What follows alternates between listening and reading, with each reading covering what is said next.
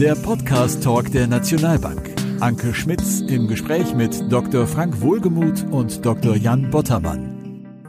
Herzlich willkommen zum Podcast Talk der Nationalbank. Wir beschäftigen uns heute mit dem Außenwirtschaftshandel. Dazu begrüße ich meine Gäste, Herrn Dr. Jan Bottermann, Chefvolkswirt der Nationalbank, sowie Herrn Dr. Frank Wohlgemuth, Leiter Research der Nationalbank. Herzlich willkommen. Grüße Sie, Frau Schmitz. Hallo, Grüße Frau Schmitz. Sie. Herr Dr. Bottermann, der Außenhandel ist ja auch sehr stark eine Funktion der weltwirtschaftlichen Dynamik insgesamt. Wie sieht es um den Ausblick für die Weltwirtschaft und damit für die verbundenen Rahmenbedingungen des Außenhandels aus? Ja, Frau Schmitz, Sie sagen es, äh, die Perspektiven für den internationalen Handel werden natürlich maßgeblich determiniert ähm, durch den weltwirtschaftlichen Ausblick insgesamt.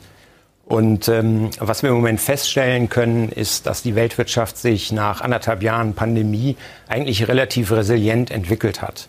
Ähm, wir stellen fest, wenn wir die äh, Wirtschaftskraft der äh, Länder insgesamt aggregieren, dass eigentlich äh, die Summe der Länder der Erde mittlerweile es geschafft hat, wieder das Ausgangsniveau von vor der Krise zu erreichen, also ähm, das Volumen, das Produktionsvolumen, was eben am Vorabend der Krise im Jahresschlussquartal 2019 erreicht worden war. Und ich denke, das ist ja schon mal eine relativ bemerkenswerte Stabilisierungsleistung. Ähm, wenn man sich im Moment jetzt die Perspektiven ähm, für die weitere Entwicklung anguckt, ähm, dann sind die Nachrichten ebenfalls gut. es sieht so aus, also so zumindest äh, die Projektionen der internationalen Forschungsinstitute, die wir materiell voll und ganz teilen, dass es der Weltwirtschaft eigentlich insgesamt gelingen wird, wieder an den Vorkrisen-Expansionspfad anzuschließen. Das heißt also, im Jahr 2024 wird man an den Output-Niveaus äh, dieses Jahres kaum noch erkennen können, ähm, dass wir diese Pandemie hatten. So zumindest die Projektionen. Und ich denke, das ist ja äh, im Vergleich zur Alltagsintuition eine doch bemerkenswerte Stabilisierungsleistung. Und ich denke, es macht Sinn, mal einen Rückblick zu wagen ähm, und sich zu überlegen, woran das überhaupt äh, gelegen hat. Ich glaube, es gibt drei Punkte, die man hervorheben kann. Zum einen war die Pandemie natürlich ohne Beispiel in der jüngeren Menschheitsgeschichte.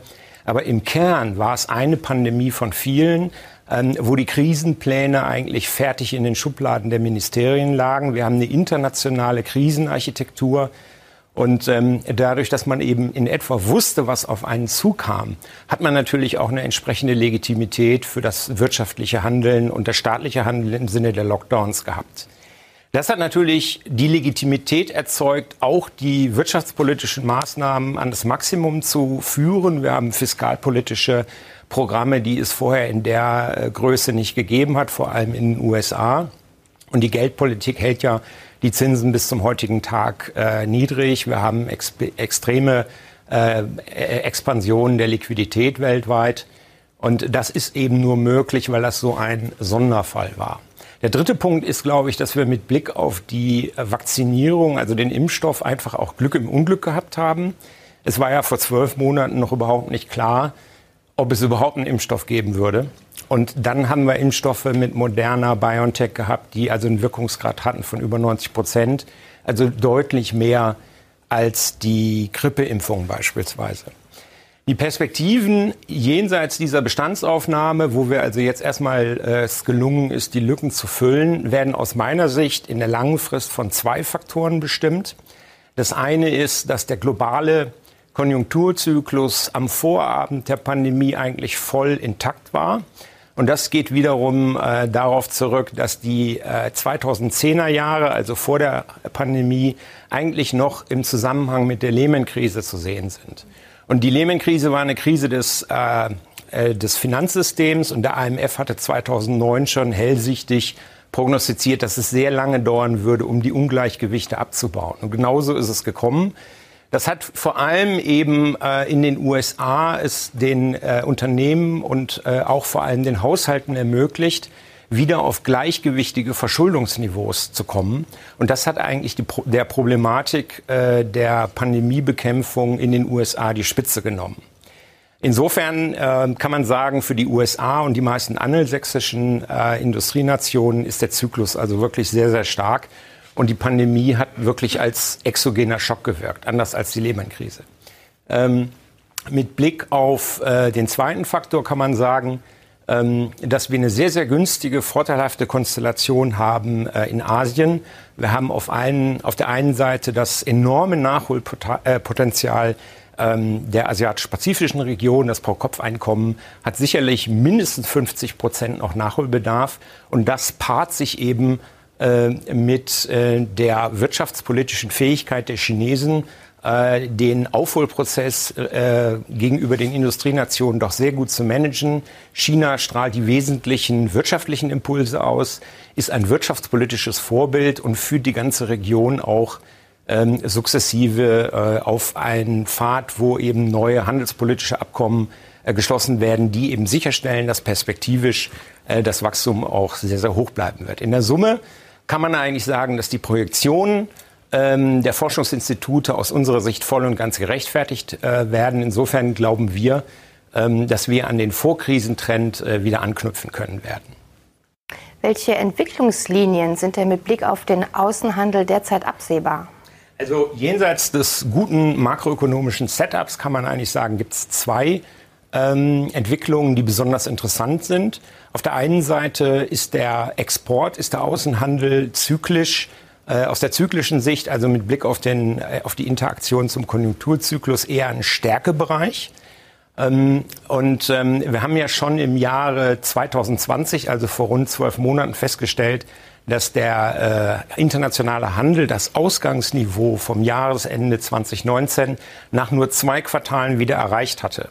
Und stellt sich natürlich die Frage, wie war das überhaupt möglich, rund ein Jahr vor der Gesamtwirtschaft? Und das kann man eigentlich nur erklären dadurch, dass eben der internationale Handel seiner Natur nach weniger menschintensiv ist. Das heißt, wenn Sie so ein Containerschiff betreiben, da brauchen Sie zwar Leute, aber vergleichsweise wenig. Und die Stoßrichtung des Exports ist eben primär doch die Industrie, sodass der Export ähm, weiterhin relative Stärke zeigt. Er ist also vergleichsweise resilienter.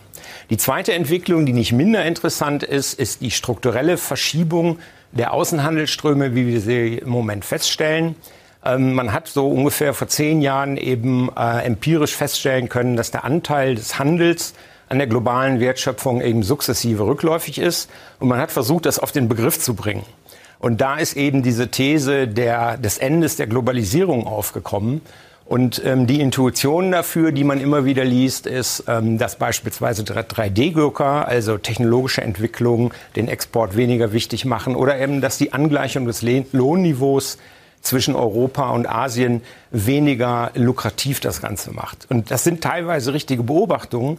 In der Summe spiegeln die Handelsströme aber eigentlich wieder, dass auch der asiatisch-pazifische Raum sich weiterentwickelt und von der Industriegesellschaft zur Dienstleistungsgesellschaft äh, mutiert. Und dann nimmt natürlich der Anteil des Dienstleistungsbereichs zu, so dass, ähm, wenn wir den Dienstleistungssektor mit reinnehmen, wir eigentlich zu der umgekehrten äh, Beobachtung kommen, dass wir eigentlich nicht eine Deglobalisierung haben, sondern eine Intensivierung des internationalen Austauschs, nur mit anderen Strukturen. Und ich denke, für den Unternehmer ist das eine ganz wichtige Botschaft, weil er sich eigentlich um das makroökonomische Setup keine Sorgen machen braucht, sondern es geht eigentlich darum, die mikroökonomischen Herausforderungen, Stichpunkt 5G, Stichpunkt Digitalisierung zu meistern. Die Volumina kommen aus dem ökonomischen Prozess. Insofern sind die Perspektiven für den Handel äh, auch aus dieser Perspektive sehr, sehr stark äh, positiv. Jetzt ist es ja gerade durch Corona zu großen Knappheiten und auch ähm, logistischen Problemen gekommen, Herr Dr. Wohlgemuth. Äh, was sind denn die Hauptgründe für diese Lieferketten-Einschränkungen, die wir da aktuell beobachten können? Wir haben natürlich eine immens gestiegene globale Nachfrage im Zuge der Überwindung der Corona-Pandemie. Das ist per se sehr positiv. Aber die trifft auf eingeschränkte, auf beschränkte Produktionskapazitäten. Viele Länder, gerade in Südostasien, haben zum einen im Zuge der schweren Rezession des letzten Jahres, aber auch aufgrund von Corona ihre Produktionskapazitäten sehr stark zurückgefahren und diese bewegen sich immer noch weit weg von Normalniveaus. Das führt natürlich zu einem erheblichen Mangel an Vorprodukten und wir haben natürlich eine immense Problematik beim Transport, was sicherlich auch sehr, sehr stark zu der Lieferkettenproblematik äh, beiträgt. Und was führt denn Ihrer Meinung nach zu dieser Lieferkettenproblematik? Niemand rechnete damit, dass die Volkswirtschaft, die weltwirtschaftliche Erholung so schnell vonstatten geht, wie sie gegangen ist. Also niemand ist vielleicht zu viel aus, aber sehr, sehr wenige nur. Und dementsprechend ähm, haben wir natürlich eine immense Nachfrage, die auf ein sehr begrenztes ähm, Angebot trifft. Zum anderen muss man klar festhalten, ähm, verfolgen gerade die südostasischen, äh, südostasiatischen Länder ein sehr restriktives Corona-Management. Äh, dementsprechend ähm, führt das natürlich dazu, dass reduzierte Produktionsbeschränkungen oder Kapazitäten halt nicht sehr schnell wieder die ähm, Normalniveaus erreichen.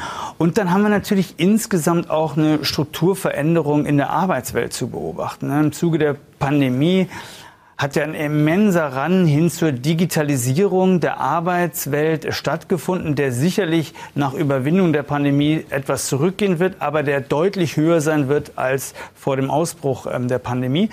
Und eine solche Digitalisierung der Arbeitswelt ist natürlich mit einer immensen Nachfrage nach bestimmten Produkten verbunden, insbesondere technische Ausrüstung, Computer, Mikrostips, ähm, Steuerungselemente und so weiter.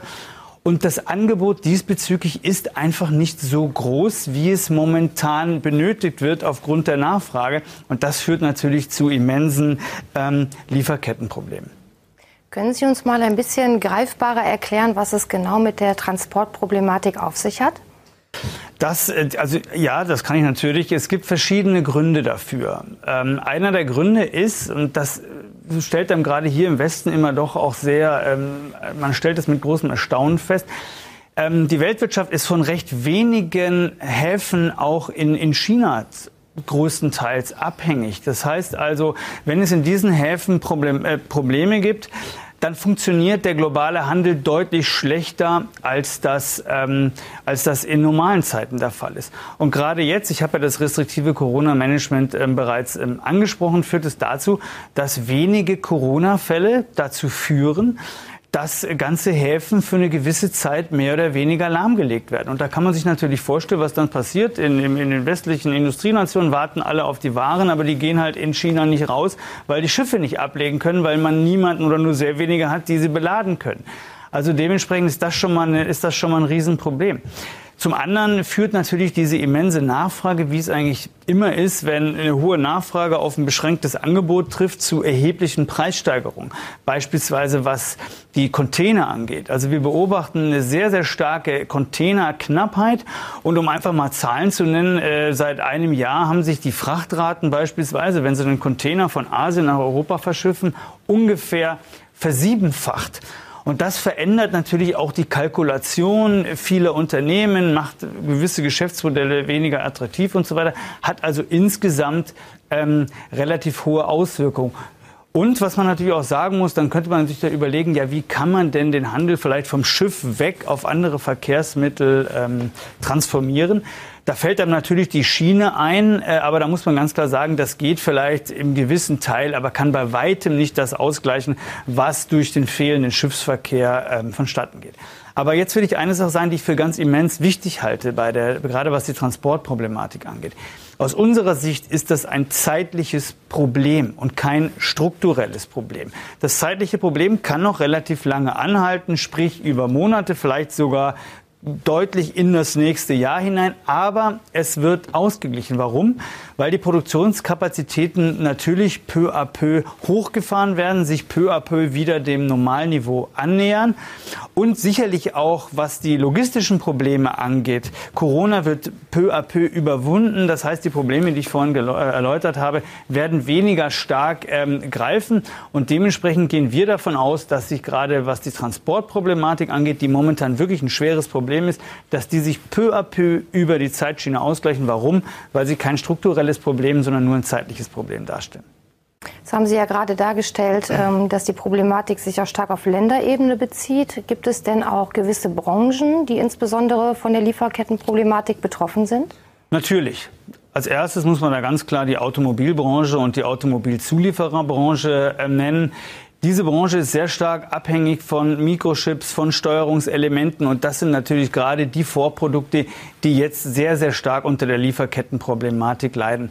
Dann zu nennen ist sicherlich auch die, die Kunststoffwarenindustrie, die Gummiindustrie, aber auch beispielsweise die Möbelindustrie, weil äh, sicherlich, weil, weil gerade auch im Bereich der, der Hölzer quasi das wichtigste Vorprodukt für die Möbelindustrie auch erhebliche Engpässe zu beobachten sind und dementsprechend diese Branche auch sehr, sehr stark betroffen ist von der Lieferkettenproblematik.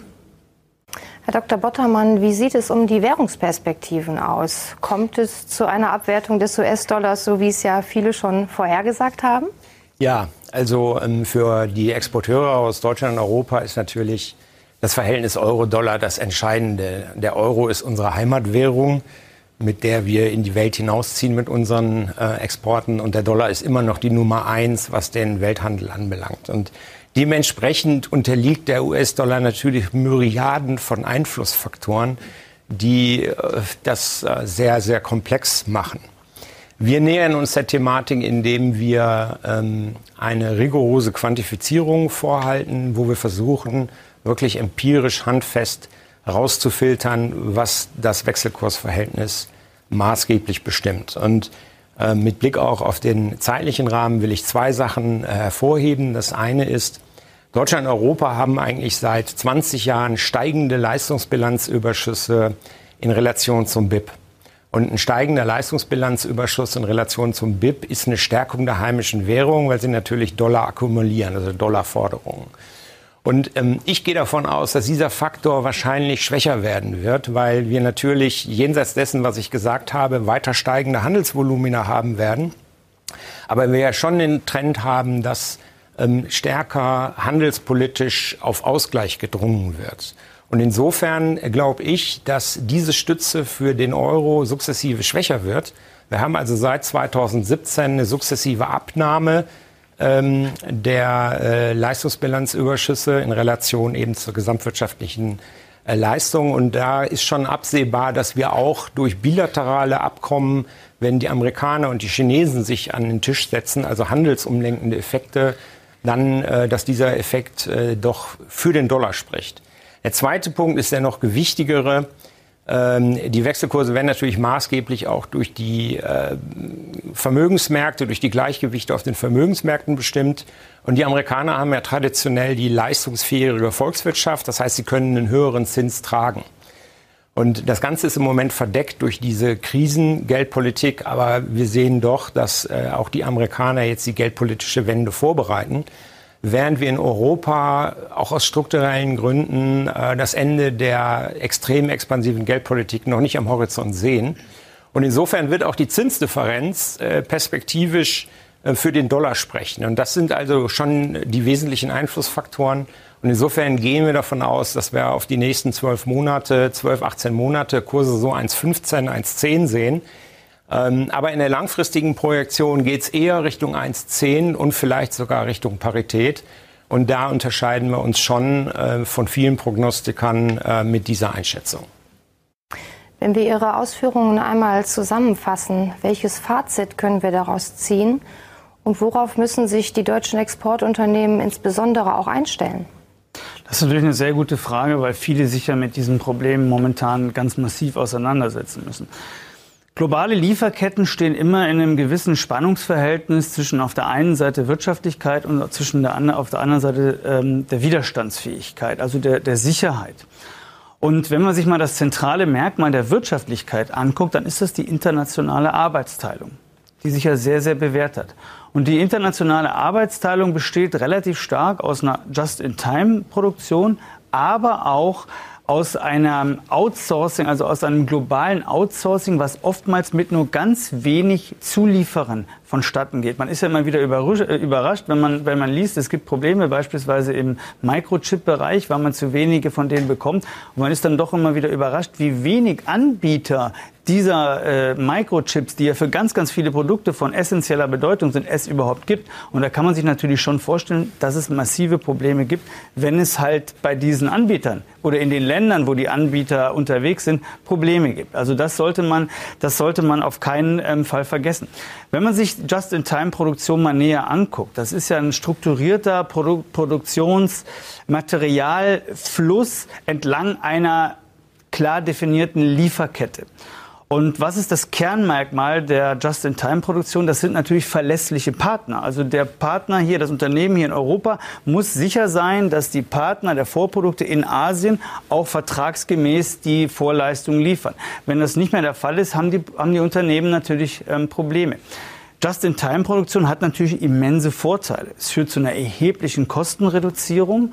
Es führt zu einer Verbesserung der internationalen Wettbewerbsfähigkeit dadurch, dass man einfach nahezu keine Lagerkosten mehr hat. Das führt zu einer Verbesserung der Kapitalkosten, das führt zu einer Verringerung der Schuldenquote und das führt im Endeffekt auch zu einer Verbesserung der Bonität eines Unternehmens. Wenn man sich den zweiten Aspekt näher anguckt, also das globale Outsourcing, das hat natürlich auch immense Vorteile. Es führt dazu, dass der Preis für Vorleistung deutlich niedriger wird, als wenn man das nicht machen würde. Und das hat natürlich auf Unternehmenssicht immense Vorteile im Bereich der Effizienzgewinnung, auf volkswirtschaftlicher Sicht immense Vorteile in Richtung Wohlfahrtsgewinne. Aber man darf halt nicht vergessen, die Risiken, die auch dabei sind. Die Risiken sind ganz klar eine extrem hohe Abhängigkeit A von den Zulieferern und B halt auch von den Umständen in den Ländern, wo die Zulieferer agieren. Und das ist natürlich genau das, was wir momentan sehen. Man hat schon den Eindruck gehabt, dass gerade in den letzten Jahrzehnten, sage ich mal, der Fokus relativ stark auf Wirtschaftlichkeit lag und der Sicherheitsaspekt so ein bisschen, das wird schon laufen, zurückgestellt wurde. Und da glauben wir, dass man da so ansetzen muss, um einfach mal überlegen muss, naja, ist das Verhältnis nicht doch ein bisschen zu stark in die eine Richtung gegangen und muss man nicht vielleicht auch die Sicherheitsaspekte deutlich höher bewerten oder äh, einsetzen in der Kalkulation, als das in den letzten Jahren ähm, der Fall war. Wie sollten sich Exportunternehmen Ihrer Einschätzung nach denn jetzt am besten verhalten? Also zuvor, das muss man ganz klar sagen, steht natürlich eine ganz fundierte Analyse der Lieferketten. Für jedes äh, Unternehmen individuell logischerweise.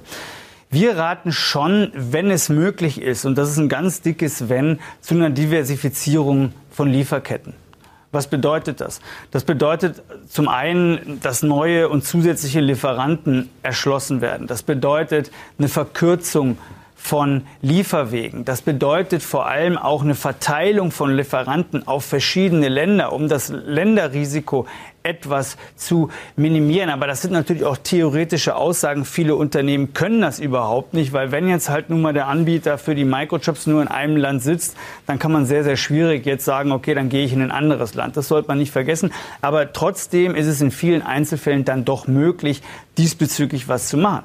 Das geht dann halt schon in die Richtung einem, eines Ausbaus der Lagerhaltung beispielsweise. Es geht auch in die Richtung einer, einer möglichen Verlagerung von Produktion wieder ins heimische Unternehmen, also einer sogenannten Relokalisierung. Also insgesamt dürfte der Stellenwert der von mir vorhin geschilderten Just-in-Time-Produktion etwas nachlassen in Richtung mehr Sicherheit und die kann schon in solchen Schritten bestehen, wie ich gerade ausgeführt habe. Vielen Dank, meine Herren, für den sehr informativen Austausch. Sehr geehrte Zuhörer und Zuschauer, Dankeschön für Ihre Aufmerksamkeit. Ich freue mich sehr auf den nächsten Podcast-Talk mit Ihnen und wünsche Ihnen bis dahin alles Gute. Auf Wiedersehen. Seien Sie auch in der nächsten Folge dabei und abonnieren Sie den Podcast-Talk der Nationalbank.